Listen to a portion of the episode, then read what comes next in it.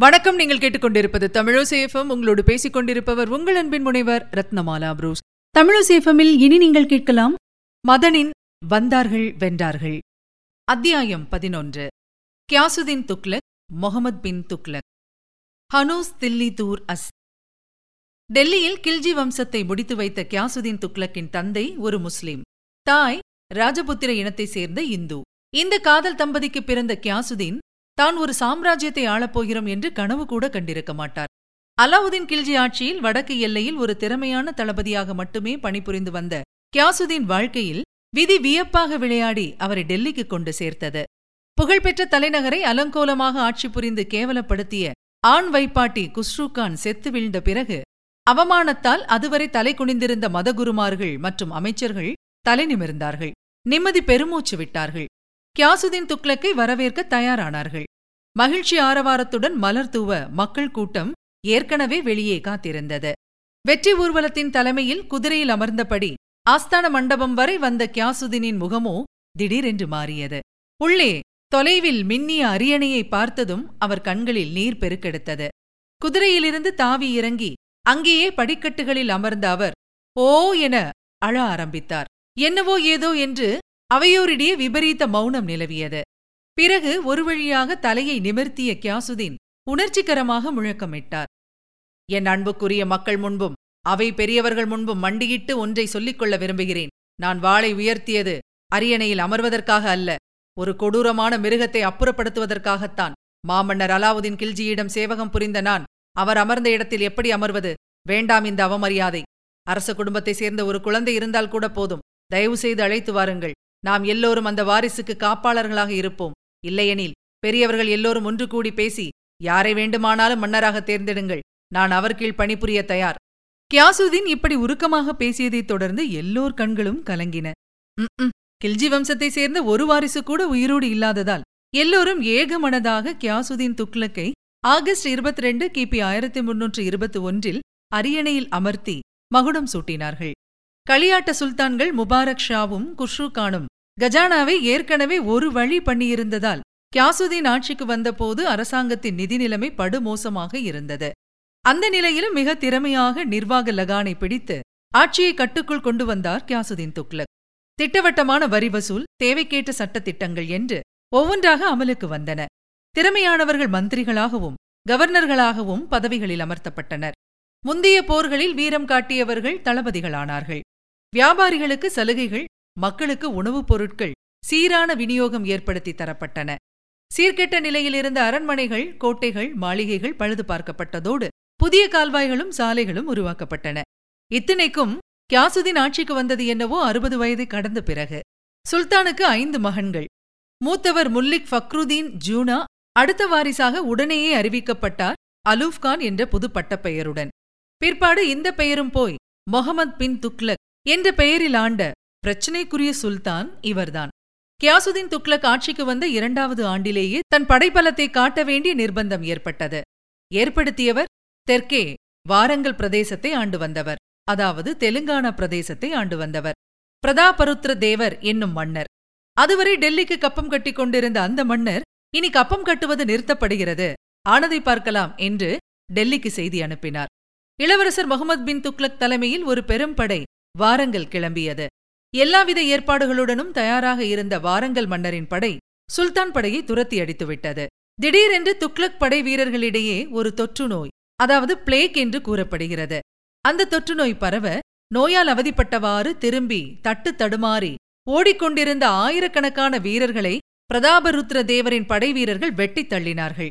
தோற்று திரும்பிய முகமது பின் துக்ளக் தந்தையிடம் சூளுரைத்துவிட்டு இரண்டு மாதங்களில் மறுபடி வாரங்கல் நாட்டு எல்லைக்குள் தன் படையுடன் அலைமோதினார்.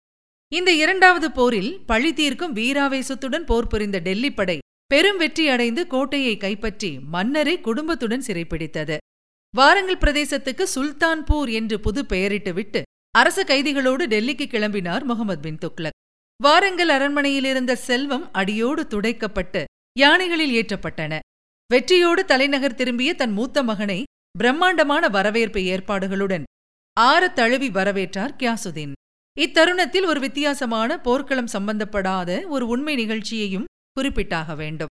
ஹஸ்ரத் நிஜாமுதீன் ஆலியா என்ற முஸ்லிம் துறவி டெல்லியில் ஒரு மூலையில் எளிமையானதோர் ஆசிரமம் அமைத்துக் கொண்டு வாழ்ந்து வந்தார். அன்பும் அறிவும் அடக்கமும் கொண்டிருந்த இந்த ஞானியிடம் மக்கள் பெரும் பக்தி வைத்திருந்தனர். ஆட்சிக்கு வந்தவுடனேயே டெல்லிக்கு அருகாமையில் துக்லகாபாத் என்ற பெயரில் புது தலைநகரை கட்ட ஆரம்பித்தார் சுல்தான் கியாசுதீன் துக்லக். எல்லோரும் வியக்கும் அளவுக்கு வேகமாக இரண்டே ஆண்டுகளில் கட்டி முடிக்கப்பட்டது அந்த புதிய தலைநகர். புது அரண்மனையில் சென்று அமர்ந்த சுல்தான் கியாசுதீன் முன் மன்னர்களும் பிரபுக்களும் கலைஞர்களும் கவிஞர்களும் கியூவில் நின்று வாழ்த்து தெரிவித்தனர். போகாதது துறவி நிஜாமுதீன் மட்டுமே. என்னை வந்து பார்க்காதது ஏன் என்று அந்த மகானுக்கு கேள்வி கடிதம் அனுப்பினார் சுல்தான். தலைநகரமாது இன்னும் கொஞ்ச காலத்தில் அங்கு குடியேறப் போவது வழிப்பறி திருடர்களும் நரிகளும் குரங்குகளும் வவ்வால்களும் தான். போய் உங்கள் சுல்தானிடம் நான் சொன்னதாக சொல்லுங்கள் என்று பதில் அனுப்பினார் அந்த துறவி. இதைக் கேட்ட சுல்தானுக்கு ஏக கடுப்பு. இருப்பினும் மக்களுடைய பெருமதிப்பை பெற்றிருந்த அந்த பெரியவரை தண்டித்து கெட்ட பெயர் வாங்கிக் கொள்ள கியாசுதீனுக்கு விருப்பமில்லை. இதற்கிடையே எந்த சுல்தான் டெல்லியில் ஆண்டாலும் சுணங்கி முரண்டு பிடிக்கும் வங்காளத்தில் கியாசுதீனுக்கு எதிராக போராட்டம் வெடித்தது. வங்காள மன்னர் பெயரும் கியாசுதீன் தான். அதாவது கியாசுதீன் பகதூர். அவரை அடக்க ஒரு படையுடன் தானே கிளம்பினார் சுல்தான். வங்காள கியாசுதீன் படையை டெல்லி கியாசுதீன் படை வெற்றி கொண்டது. வங்காளம் முதல் முறையாக டெல்லியின் கட்டுக்கோப்புக்குள் வந்தது. வங்காளத்தில் வெற்றி பெற்ற கியாசுதீன் டெல்லிக்கு திரும்பிக் கொண்டிருந்த போது சில அமைச்சர்கள் தங்களை மதிக்காமல் திரிந்து கொண்டிருக்கும் அந்த துறவிக்கு தலைநகர் திரும்பியவுடன் முதல் வேலையாக புத்தி புகட்ட வேண்டும் சுல்தான் என்று தேவையில்லாமல் கோள் மூட்டி வைத்தனர். கியாசுதீனும் சும்மா இருந்திருக்கலாம். மாறாக ஆம் நான் டெல்லி திரும்புவதற்குள் அந்த திமிர் பிடித்த பரதேசி ஊரை விட்டு ஓட வேண்டும் என்று முன்கூட்டியே செய்தி அனுப்புங்கள் என்று ஆணை பிறப்பித்தார். செய்தி போய் சேர்ந்ததும் சீடர்களும் மக்களும் தொன்னூறு வயது நிரம்பிய அந்த மகான் முன் ஓடிச் சென்று விஷயத்தை சொல்லி அழ ஆரம்பித்தார்கள். இதற்குள் ஒருவர் விரைந்து வந்து கடவுளின் அன்பை பெற்ற எங்கள் ஆசானே சுல்தான் படை வெகு அருகில் வந்து கொண்டிருக்கிறது. இன்னும் ஓரிரு நாட்களில் டெல்லிக்கு வந்து சேர்ந்து விடுமாம். உங்கள் உயிருக்கு ஆபத்து என்று எச்சரிக்க மக்கள் கூட்டம் கதற ஆரம்பித்தது. அமைதியாக அமர்ந்திருந்த மகான் நிஜாமுதீன் ஆலியா ஒரு பெருமூச்சுடன் எல்லோரையும் கையமர்த்திவிட்டு ஏன் அழுகிறீர்கள்? அதிகார போதையில் மூழ்கியவுடன் மமதையோடு பேசும் எத்தனை மன்னர்களை நாம் பார்த்தாயிற்று? துளிர்விட்ட ஒரே ஒரு புல்லை கூட இறைவன் உத்தரவு இல்லாமல் யாராலும் அழிக்க முடியாது என்பது கூடவா உங்களுக்கெல்லாம் தெரியாது? என்று கடிந்து கொண்டார். யாசுதீன் படை டெல்லி எல்லைக்கு வந்து விட்டதே இப்போது நாம் என்ன செய்ய முடியும்? என்று ஒருவர் புலம்ப அவரை ஏறிட்டு பார்த்த அந்த மகான் கியாசுதீன் துக்லக் முதலில் டெல்லிக்கு வந்து சேரட்டும். பிறகு பார்த்துக் கொள்ளலாம். என்று சொல்லிவிட்டு ஹனோஸ் தில்லி தூர் அஸ் அதாவது சுல்தானுக்கு டெல்லி ரொம்ப தொலைவு என்று முணுமுணுத்ததை அருகில் இருந்தவர்கள் கேட்டனர். வங்காளத்தில் தந்தை கியாசுதீன் வெற்றி பெற்ற செய்தி கேள்விப்பட்ட உடனேயே இளவரசர் முகமது பின் துக்ளக் மன்னருக்கு வரவேற்பு ஏற்பாடுகள் பிரமாதமாக அமைய வேண்டும் என்று ஆணையிட்டார். உடனடியாக அரண்மனைக்கு ஐந்து மைல் தொலைவில் ஒரு மைதானத்தில் வண்ணமயமான பெரிய கோபுரம் ஒன்று மரத்தால் கட்டப்பட்டது. கண்ணை பறிக்கும் வகையில் வரவேற்பு வளைவுகள் அமைக்கப்பட்டன. தோரணங்கள் ஜொலித்தன. மைதானத்தில் ரத்தின கம்பளங்கள் விரிக்கப்பட்டன. கோபுரத்துக்கு கீழே வேலைப்பாடுகளுடன் கூடிய சிம்மாசனம் ஒன்றும் போடப்பட்டது. கியாசுதீன் தலைமையில் வெற்றிப்படை மைதானத்துக்குள் நுழைந்தது. முரசுகள் ஆர்ப்பரிக்க வாத்தியங்கள் வெற்றி முழக்கமிட சுல்தானை எதிர்கொண்டு சென்று மண்டியிட்டு வரவேற்றார் முகமது பின் துக்லக் தந்தையும் மகனும் தழுவிக் கொண்டனர். பிறகு நடுநாயகமாக போடப்பட்டிருந்த சிம்மாசனத்தில் சென்று அமர்ந்தார் கியாசுதீன். அருகே போடப்பட்ட இருக்கையில் தளபதியாக பொறுப்பேற்று வங்காளத்துக்கு தந்தையுடன் சென்ற கடைசி மகன் அமர தங்களுக்காக ஏற்பாடு செய்யப்பட்டிருக்கும் அணிவகுப்பு மரியாதையை ஏற்றுக்கொள்ள வேண்டும் என்று சுல்தானிடம் சொல்லிவிட்டு முகமது பின் துக்லக் வெளியே வர திடீரென்று அந்த விபரீதம் நிகழ்ந்தது. சடசடவென்று பெரும் சத்தத்துடன் வரவேற்பு கோபுரம் அடியோடு சரிந்தது. தொடர்ந்து பெரும் தூண்கள் உப்பரிகை மாடம் ராட்சத விளக்குகள். இப்படி ஒவ்வொன்றாய் விழுந்து சிம்மாசனத்தோடு சுல்தானுக்கு சமாதி கட்டியது. எங்கு நோக்கினும் பெரும் போலம். திகைத்துப் போன படைவீரர்கள் ஓடி வந்து விழுந்து கிடந்த எல்லாவற்றையும் உடனே சிரமப்பட்டு அகற்றினார்கள். பள்ளத்தில் சுல்தான் கியாசுதீன் உடல். தன் கூடவே இறந்து போன தன் கடைசி மகனை நோக்கி கை நீட்டியவாறு பரிதாபமாக கிடந்தது. மீர் இமார்த் என்னும் கில்லாடியான ஆஸ்தான கட்டடக்கலை வல்லுநர்தான் அந்த கோபுரத்தை கட்டியவர். பெரியவர் அமர்ந்தவுடன் கோபுரம் சரிந்து விழ வேண்டும். இல்லையெனில் உன் தலை சரிந்து விழும். என்று அவரிடம் முன்கூட்டியே இளவரசர் முகமது பின் துக்லக் சொன்னதாகவும் மொத்தத்தில் கோபுரம் விழுந்தது எதேச்சையாக அல்ல அது திட்டமிட்ட சதி என்றும் வரலாற்று ஆசிரியர்கள் குறிப்பிடுகிறார்கள். சதி என்பதற்கான முழு ஆதாரம் எதுவும் இல்லை என்போரும் உண்டு. எது எப்படியோ மன்னர் மண்ணுக்குள் உயிரோடு போன உடனேயே மகுடம் தலைமாறி விட்டதால் கியாசுதீன் மர்ம மரணம் பற்றி யாருமே எந்த கேள்வியும் கேட்கவில்லை என்பது வேறு விஷயம். கியாசுதீன் துக்ளக் ஆண்டது ஐந்தாண்டுகளே. அவர் மரணத்துக்குப் பின் புதிதாக கட்டப்பட்ட தலைநகரமான துக்லகாபாத் சீண்டுவாரற்று போனது. முகமது பின் துக்ளக்கும் அங்கிருந்து வெளியேறிவிட்டார். டெல்லியில் அமர்ந்து ஆட்சியை தொடர்ந்தார். ஆக மொத்தம் சில ஆண்டுகளில் முஸ்லிம் துறவியின் சாபம் பலித்தது. சிதிலமடைந்து போன கோட்டை சுவர்களுக்கு நடுவில் தரைமட்டமாக கிடக்கும் பரிதாபகரமான ஒரு தலைநகரைத்தான் டெல்லிக்கு அருகே இன்று காண முடியும். அங்கு இன்று குடியேறியிருப்பவை குரங்குகளும் நரிகளும் வவ்வால்களும் தான். ஆனால் இத்தனைக்கும் நடுவில் இன்னும் சிதையாமல் கம்பீரமாக அங்கே தோற்றமளிக்கிறது ஒரு கல்லறை. அது கியாசுதீன் துக்ளக்கின் கல்லறை. முற்றுப்புள்ளி வைத்த முன்கோபம். கண்டிப்புக்கு பல்பன் வஞ்சகத்துக்கு அலாவுதீன் கில்ஜி என்று ஒப்பிட்டால் கிறுக்குத்தனத்துக்கு முகமது பின் துக்ளக் என்று கூறத் தோன்றுகிறது. இருப்பினும் சற்று அலசி பார்த்தால் முகமது பின் துக்ளக்கை பொறுத்தமட்டில் எந்த ஒரு சுருக்கமான அடைமொழியும் அவருக்கு முழுக்க பொருந்தாது என்பதே சரித்திரபூர்வமான உண்மை.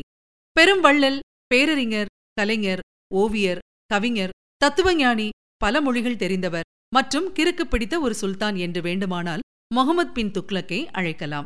அது மட்டுமல்ல கணிதத்திலும் வானியலிலும் பௌதிகத்திலும் கூட அவர் மேதை. செதுக்கினார் போல் முத்து முத்தாக எழுதும் கலையான காலிகிராஃபியிலும் முகமது பின் துக்ளக்கை அடித்துக்கொள்ள ஆள் கிடையாது என்று கூறப்படுகிறது. அவருக்கு சம்ஸ்கிருதம் தெரியும். சாணக்கியர் எழுதிய அர்த்தசாஸ்திரம் அத்துப்படி. மருத்துவம் கூட விரல் நுனியில். நோய்வாய்ப்பட்ட நண்பர்களுக்கு சுல்தானே மருந்து தயாரித்து தந்து சிகிச்சை செய்ததுண்டு. தன்னுடன் விவாதித்துவிட்டு செல்லும் அறிஞர்கள் கலைஞர்களுக்கு வைரம் வைடூரிய முத்துக்கள் என்று அள்ளித்தருவதும் அவருக்கு வழக்கம். இதெல்லாம் ஒருபுறம் இருக்க முகமது பின் துக்ளக் மிக திறமை வாய்ந்த போர் வீரரும் கூட. அப்படியென்றால் சுல்தானுக்கு எதுதான் பிடிக்காது? கற்பனையாக புனையப்படும் காதல் மற்றும் சோகக் கதைகள் பிடிக்காது. ஜோக்கடிப்பதும் பிடிக்காது. சுல்தானுடைய ஆஸ்தான மண்டபத்தில் விதூஷகர்களுக்கு அனுமதி இல்லை. பிற்பாடு சுல்தானே ஒரு கொடூரமான கேலி கூத்தாக இந்திய வரலாற்றில் கருதப்பட்டது விதியின் விளையாட்டுத்தான். தனிப்பட்ட முறையிலும் முகமது பின் துக்ளக் ஒழுக்கமாக கட்டுப்பாடான வாழ்க்கை வாழ்ந்தார். அந்த புறத்தில் அவர் களியாட்டம் போட்டதில்லை. மதுமயக்கத்தில் ஆழ்ந்து தடுமாறியதும் கிடையாது. இத்தனை திறமையும் தகுதிகளும் இருந்தும் ஏன் அலெக்சாண்டரைப் போலவோ அசோகரைப் போலவோ அக்பரைப் போலவோ அவர் வெற்றிக் கொடிகள் நாட்டி சரித்திர பிரசித்தி பெறவில்லை? எத்தனை சிறப்புகள் அமைய பெற்றாலும் சில குறிப்பிட்ட அடிப்படை தகுதிகள் இல்லாத ஆட்சியாளர்கள் வீழ்ச்சியடையத்தான் செய்கிறார்கள் என்பது பரிதாபகரமான உண்மை. முகமது பின் துக்ளக்கை அப்படி வீழ்த்தியவை இரு பெரும் மைனஸ் பாயிண்டுகள் எல்லாவற்றிலும் அவசரப்படுதல் தேவையில்லாத கொடூரம். அனுபவம் வாய்ந்த அமைச்சர்களுடன் கலந்து ஆலோசிக்காமல் எலியை பிடிக்க மலையை பிளப்பது பாம்பை கொல்ல வீட்டை கொளுத்துவது போன்ற கிறுக்குத்தனமான காரியங்களில் அவசரப்பட்டு இறங்குவதென்பது துக்ளக்குக்கு சர்வசாதாரணமான காரியம். சுல்தானின் கொடூரத்துக்கு வழிவகுத்த முன்கோபத்தை சாதாரணமாக விவரித்துவிட முடியாது. சின்ன விஷயத்துக்கெல்லாம் சீறுவதும் சிறியோர் பெரியோர் என்று பாராமல் தலைகளைச் சீவுவதும் அவருக்கு சகஜமானதாக போய்விட. நல்லது கெட்டது எதையும் அவருக்கு எந்த அமைச்சரும் எடுத்துரைக்க முன்வரவில்லை. அப்படி ஒரு அசாத்திய பயம். ஒரு இண்டு இடுக்கு பாக்கியில்லாமல் இந்தியா முழுவதையும் என் கைக்குள் கொண்டு வரப் போகிறேன் என்று முழக்கம் செய்த முகமது பின் துக்லக் அதற்காக ஒரு பெரும் படையை உருவாக்குவதில் இறங்கினார். குதிரை வீரர்கள் எண்ணிக்கை மட்டும் நாலு லட்சம். இதற்காக பெரும் நிதி தேவைப்படுமே என்பது பற்றியெல்லாம் மன்னர் சிந்திக்கவில்லை. உடனே ஏகமாக வரி விதிப்பில் இறங்கினார். குறிப்பாக யமுனை கங்கை நதிகளுக்கு இடையே இருந்த தோவாப் என்னும் பிரதேசத்தில் வசித்த விவசாயிகளை வரி வசூல் என்கிற பெயரில் பிழிந்தெடுத்து விட்டார்கள் அரசு அதிகாரிகள். அங்கேயெல்லாம் பஞ்சம் தலைவிரித்தாட அப்போதும் சுல்தான் பின்வாங்கவில்லை. வேறு வழி தெரியாமல் நிலங்களை விட்டுவிட்டு விவசாயிகள் காடுகளுக்குள் ஓடிச் சென்று ஒளிந்து கொண்டார்கள். விளைச்சல் இல்லாததால் நாட்டு மக்கள் அரிசி கோதுமை கிடைக்காமல் பரவலாக அவதிப்படும் நிலைமை ஏற்பட்டுவிட்டது இதையெல்லாம் கேள்விப்பட்ட சுல்தானுக்கு கோபம்தான் வெடித்தது. வெறிச்சோடி போயிருந்த கிராமங்களிலிருந்து வரி வசூல் எதுவும் செய்ய முடியாமல் திணறித் திரும்பிய அதிகாரிகளின் தலைகள் சீவப்பட்டதுதான் மிச்சம். பணம் அச்சடிக்க ஆரம்பித்த முதல் இந்திய மன்னர் முகமது பின் துக்லக் தான். Token currency. அதுவரை நூறு ரூபாய் வெள்ளி நாணயத்தில் நூறு ரூபாய் மதிப்புள்ள வெள்ளி இருந்தது. சீனாவிலும் பாரசீகத்திலும் காகித நோட்டுகள் அமலுக்கு வந்துவிட்டதாக கேள்விப்பட்ட முகமது பின் துக்லக் இந்தியாவிலும் இந்த முறையை கொண்டுவர முடிவு செய்தார். பேப்பருக்கு பதில் செப்பு நாணயத்தில் இத்தனை ரூபாய் மதிப்பு என்று அச்சடித்து புழக்கத்தில் விட்டது டெல்லி அரசு. ஒரு கோணத்தில் பார்த்தால் பிற்பாடு இந்தியாவில் காகித ரூபாய் நோட்டுகள் வரவிருப்பதை தீர்க்க தரிசனத்துடன் சுல்தான் கண்டுபிடித்ததாக சொல்லலாம் தான். ஆனால் முகமது பின் துக்ளக்கின் இந்த ரூபாய் திட்டம் படுதோல்வி அடைந்தது. காரணம் நாணயங்களை தயாரிக்க அச்சுப்பிச்சான அச்சுகளை ஆட்சி பயன்படுத்தியதால் நாடெங்கும் கள்ள நாணயங்கள் தயாரிக்கும் தொழிற்சாலைகள் கிளம்பிவிட்டன. குறிப்பாக இந்துக்கள் இதில் தங்கள் திறமையை பிரமாதமாக காட்டியதாக கேள்வி. இதன் விளைவாக நிதி நிலைமை அல்லோல கல்லோலப்பட்டு போய்விட்டது. திகைத்து போன முகமது பின் துக்ளக் வேறு வழி இல்லாமல் இனி நாணயங்கள் செல்லாது என்று ஆணையிட லட்சக்கணக்கானவர்கள் நியாயமான அரசு நாணயங்களை நம்பி சேகரித்தவர்கள் கூட உடனுக்குடனே ஓட்டாண்டியானார்கள். இதற்கு பிராயச்சித்தமாக அரசாங்கம் தயாரித்த நேர்மையான நாணயங்களை கொண்டு வருபவர்களுக்கு முடிந்த மட்டில் தங்கம் வெள்ளி நாணயங்கள் தர ஏற்பாடு செய்தார் சுல்தான். விளைவு கஜானா காலியாகும் நிலைமை ஏற்பட்டுவிட்டது. இதைத் தொடர்ந்து இதுவரை யாருமே சிந்திக்க துணியாத புரட்சிகரமான ஒரு முடிவை எடுத்தார் முகமது பின் துக்லக் தலைநகரத்தை இடமாற்றுவது என்கிற முடிவு. எங்கேயோ வடக்கில் அமர்ந்து கொண்டு இந்தியா முழுவதையும் திறமையாக ஆட்சி செய்ய முடியாது. ஆகவே தலைநகரத்தை டெல்லியிலிருந்து தெற்கே தேவகிரிக்கு மாற்ற முடிவு செய்திருக்கிறேன். என்று திடீரென்று அறிவித்து எல்லோர் வயிற்றிலும் புலியை கரைத்தார் முகமது பின் துக்லக் சுல்தானை எதிர்த்து பேச யாருக்கு துணிவு உண்டு?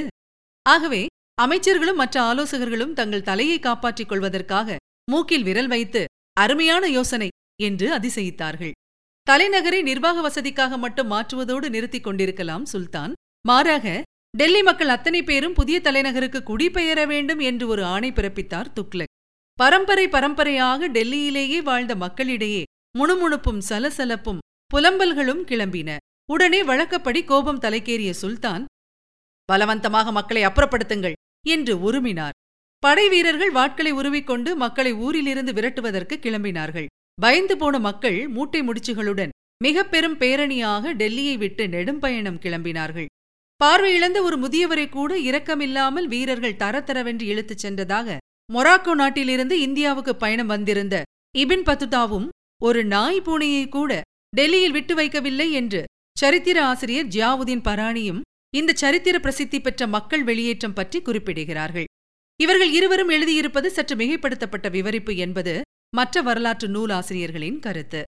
தௌலதாபாத் என்று பெயரிடப்பட்ட தேவகிரி டெல்லிக்கு தெற்கே எழுநூறு மைல் தொலைவில் இன்றைய கர்நாடகத்தில் கோதாவரி நதிக்கு அருகில் உள்ள ஊர். இந்த ஊருக்கு லட்சக்கணக்கில் டெல்லி மக்கள் உயிரை கையில் பிடித்துக்கொண்டு தட்டு தடுமாறி வந்து சேர நாற்பது நாட்கள் ஆனது. கல்வியில் தேர்ந்த இம்மன்னருக்கு தலைநகரை இடமாற்றி விடுவதன் மூலம் இந்தியாவை ஆண்டுவிட முடியாது. அதற்கு ராஜதந்திரமும் நிர்வாகத் திறமையும் வேண்டும் என்ற அடிப்படை விஷயம் கூட தெரியாமல் போனது பற்றி பல வரலாற்று அறிஞர்கள் வியக்கிறார்கள். தான் செய்தது தவறு என்று விரைவில் புரிந்து கொண்ட முகமது பின் துக்லக் மறுபடி டெல்லிக்கே திரும்புவோம் என்று ஆணையிட்டது கேலிக்கூத்துக்கு கிளைமாக்ஸாக அமைந்தது. இப்போது டெல்லி நோக்கி திரும்பவும் மேற்கொள்ளப்பட்ட பரிதாபமான நெடும் பயணத்தில் ஏராளமானவர்கள் பாதி வழியிலேயே உயிரை விட்டனர். இந்த சில ஆண்டுகளில் டெல்லியும் ஆங்காங்கே பாழடைந்து போக அதை வேறு சீரமைத்து புதுப்பிக்க வேண்டி வந்தது. முதலில் தேவகிரிக்கு தலைநகரை மாற்ற வேண்டும் என்ற எண்ணம் சுல்தானுக்கு எப்படி தோன்றியது என்பதே ஒரு கொடூரமான தமாஷ். தெற்கே ஹைதராபாத் அருகில் குல்பார்கா பகுதியில் கவர்னராக ஆட்சி புரிந்து வந்த முகமது பின் துக்லக்கின் அத்தை மகன் பஹாவுதீன் என்பவர் டெல்லி ஆட்சியை எதிர்த்து கிளர்ச்சியில் இறங்கினார். உடனே துக்ளக் படை ஒன்று கிளம்பிச் சென்று அந்த கலவரத்தை அடக்கியது. தப்பிக்க முயன்ற பஹாவுதீனை சிறைப்பிடித்து தேவகிரியில் இருந்த டெல்லி சுல்தானின் முன் நிறுத்தினார்கள். துக்ளக் கோபம் பற்றி சொல்ல வேண்டுமா? கைதியாக நின்ற பஹாவுதீன் உடைகள் கலற்றப்பட்டு கசையடிகள் தரப்பட்டன. மனிதர் இரத்த விழாராக ஆன பிறகு உயிரோடு பஹாவுதீனின் தோல் உரிக்கப்பட்டது. பிறகு அவருடைய உடலை துண்டாக்கி வானலியில் எண்ணெயில் போட்டு வறுத்தெடுத்து பஹாவுதீன் மனைவி குழந்தைகள் மற்றும் குடும்பத்தினருக்கு பரிமாறப்பட்டு பலவந்தமாக உண்ணச் செய்தார் சுல்தான். உரிக்கப்பட்ட தோலையும் வீணாக்காமல் வைக்கோல் வைத்து தைத்து கோட்டை உச்சியில் தொங்கவிட்டார் கலவரம் செய்ய நினைப்பவர்களுக்கு இது ஒரு எச்சரிக்கையாக இருக்க வேண்டும். அதனால்தான் இப்படி என்பது முகமது பின் துக்லக் தந்த விளக்கம். இந்த நிகழ்ச்சியை தொடர்ந்துதான் இந்தியாவின் மையத்துக்கு தலைநகரை மாற்றும் யோசனையும் சுல்தானுக்கு தோன்றியதாக கூறப்படுகிறது.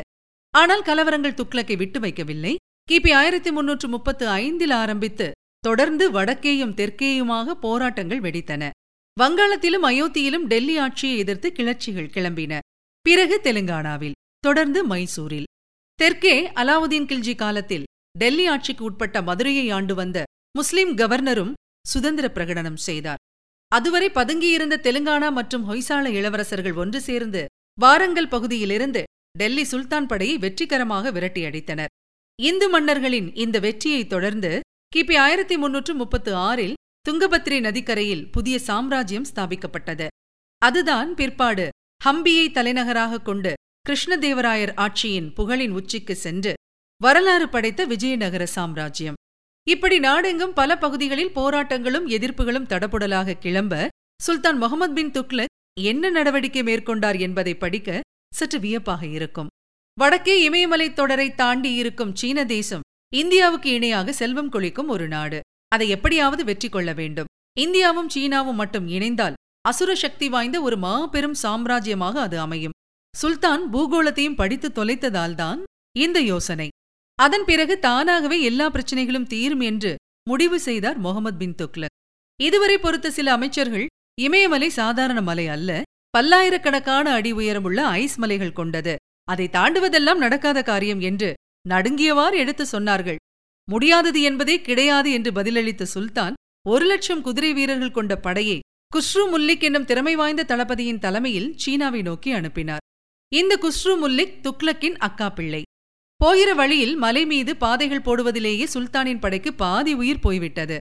ஒரு வழியாக குளிரில் நடுங்கி தடுமாறி மூச்சு திணறியவாறு சீன எல்லை அருகே போய் சேர்ந்த இந்த படை வீரர்களை பல்வேறு ஆயுதங்களுடன் பிரம்மாண்டமாக அணிவகுத்து காத்துக் கொண்டிருந்த சீனப்படை துவம்சம் செய்துவிட்டது.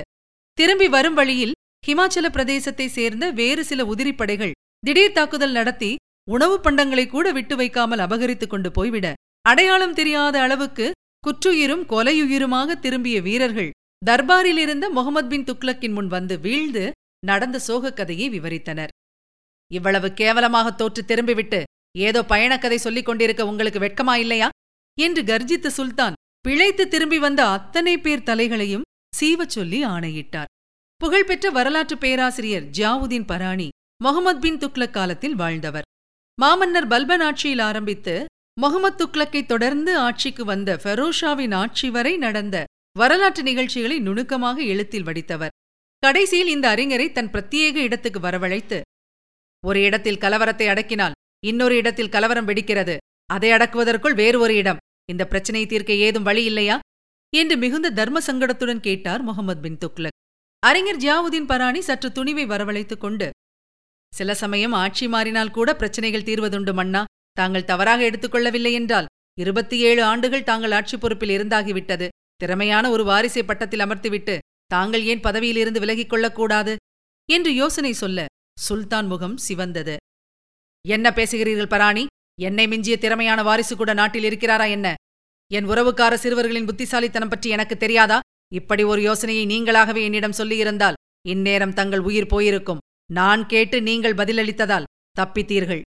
என்று உருமிவிட்டு பராணியை உடனே இடத்தை காலி செய்யும்படி சொல்லி கையசைத்தார் துக்லக் அதைத் தொடர்ந்து சிந்து மாகாணத்தில் தனக்கெதிராக போராட்டம் வெடித்த செய்தி கேட்டு படையோடு கிளம்பிய முகமது பின் துக்லக் சிந்துவுக்கு அறுபது மைல் தொலைவில் கூடாரம் அமைத்து தங்கி ஓய்வெடுத்தார்.